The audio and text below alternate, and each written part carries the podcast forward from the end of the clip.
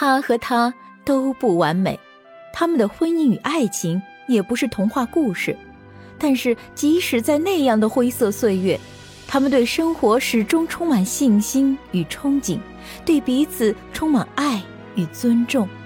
请听中国两百年来最早记载平凡人的生活点滴的晚清作品《浮生六记》，白话版，沈复著作，艾茉莉演播。《浪游记快》八，从此以后，有时十天。有时五天，喜儿必定派人来请。喜儿有时候乘小艇，亲自到河岸迎接。我每次前去，必和秀峰同行，不邀请其他客人，不另叫寄船。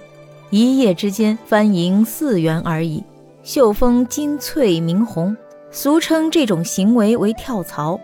有时甚至一次召唤两个妓女，我则只喜欢喜儿一人。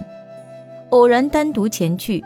或小酌于平台，或轻谈于船楼，不让他唱歌，不勉强他多饮酒类，温存体贴。一亭的妓女都很舒心惬意，周围的妓女都很羡慕喜儿。有空闲没有客人的妓女知道我在船楼，必定来此问询。整个杨帮妓船没有一个不认识我的。每上他们的小亭，呼唤我的声音不绝于耳。我也左顾右盼，应接不暇。这是即便挥霍万两金银也不能够做到的吧？我在岭南四个月，共花费一百多两银子，得以遍尝荔枝鲜果，也算是平生快意之事。后来保姆想索取五百两银子，强迫我纳喜儿为妾，我顾虑她的骚扰，于是生了归乡之心。秀峰迷恋此地风情。因此，劝他购买了一房妾室，然后我们仍从原路返回吴地。第二年，秀峰又去了广东，我父亲不允许我和他同行，我便接受了青浦阳明府的聘请。秀峰回来后告诉我说，喜儿因为我没有前去，几乎寻了短见。咦，我这也是半年一觉杨邦梦，赢得花船博姓名啊！我从越东归来后，在青浦做幕僚两年，没有什么快优可讲。不久，芸娘与憨元相遇，引起了诸多议论，云也因此激愤治病。我与陈默安在家门一侧开了一个书画铺，聊以贴补汤药所需。中秋节后两天，吴云客和毛义香、王兴灿邀请我同游西山小径室，我恰好手中不得闲暇，就让他们先去。吴云客说：“你如能出城，明天中午在山前水踏桥的来鹤庵等你。”我答应了。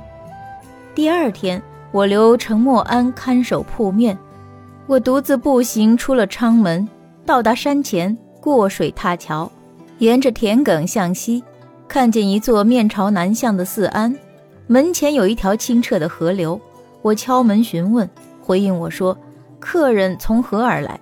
我告诉了他，才笑着回复我：“这里是德云庵呐，你没有看到匾额吗？来鹤庵已经走过了呀，从水踏桥到这里，没有见到有庵呐。”那人回头指着说：“你看不到土墙上那片茂密的竹林吗？就是那里。”我于是返回原路，来到土墙下，小门紧闭，从门缝中窥看。短篱曲径，绿竹茂盛，静极没有人声，叩门也没有回应。有一个人经过这里，说：“墙洞内有块石头，乃是敲门的器具。”我试探着连敲了几下，果然有一个小沙弥出来应答。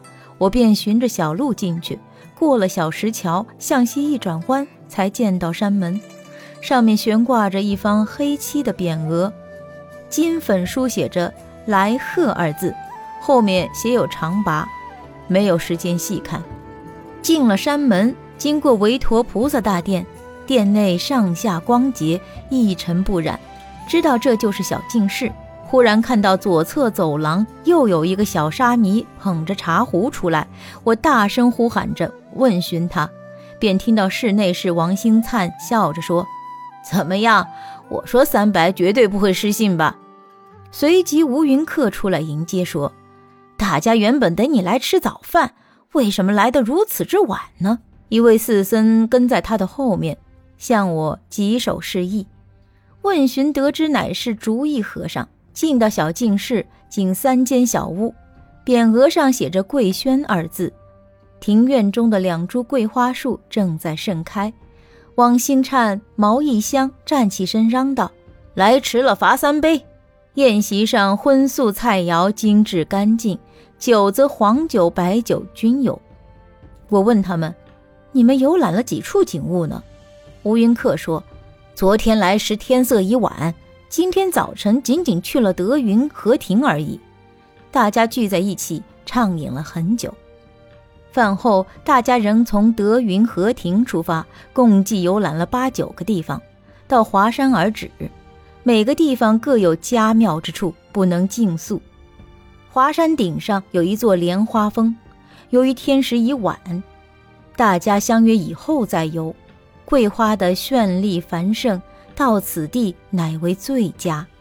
我们来到桂花树下，各饮了一瓯清茶，便乘着轿子下了山，径直回到了来鹤庵。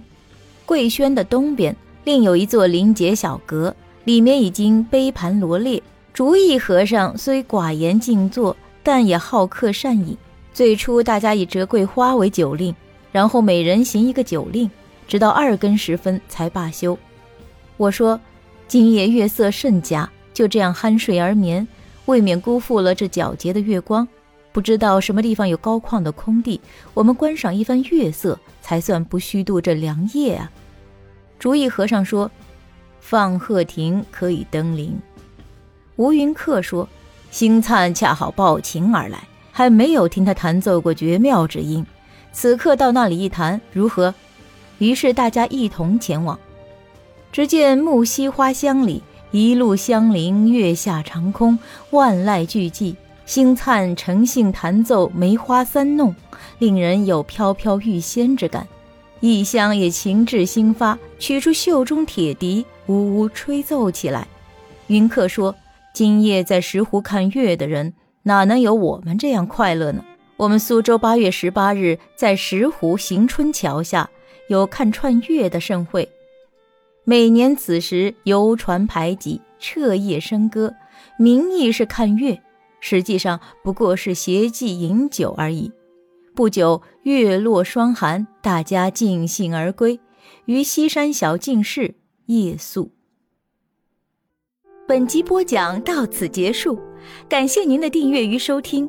喜欢本作品就请关注主播艾茉莉，我们下集见。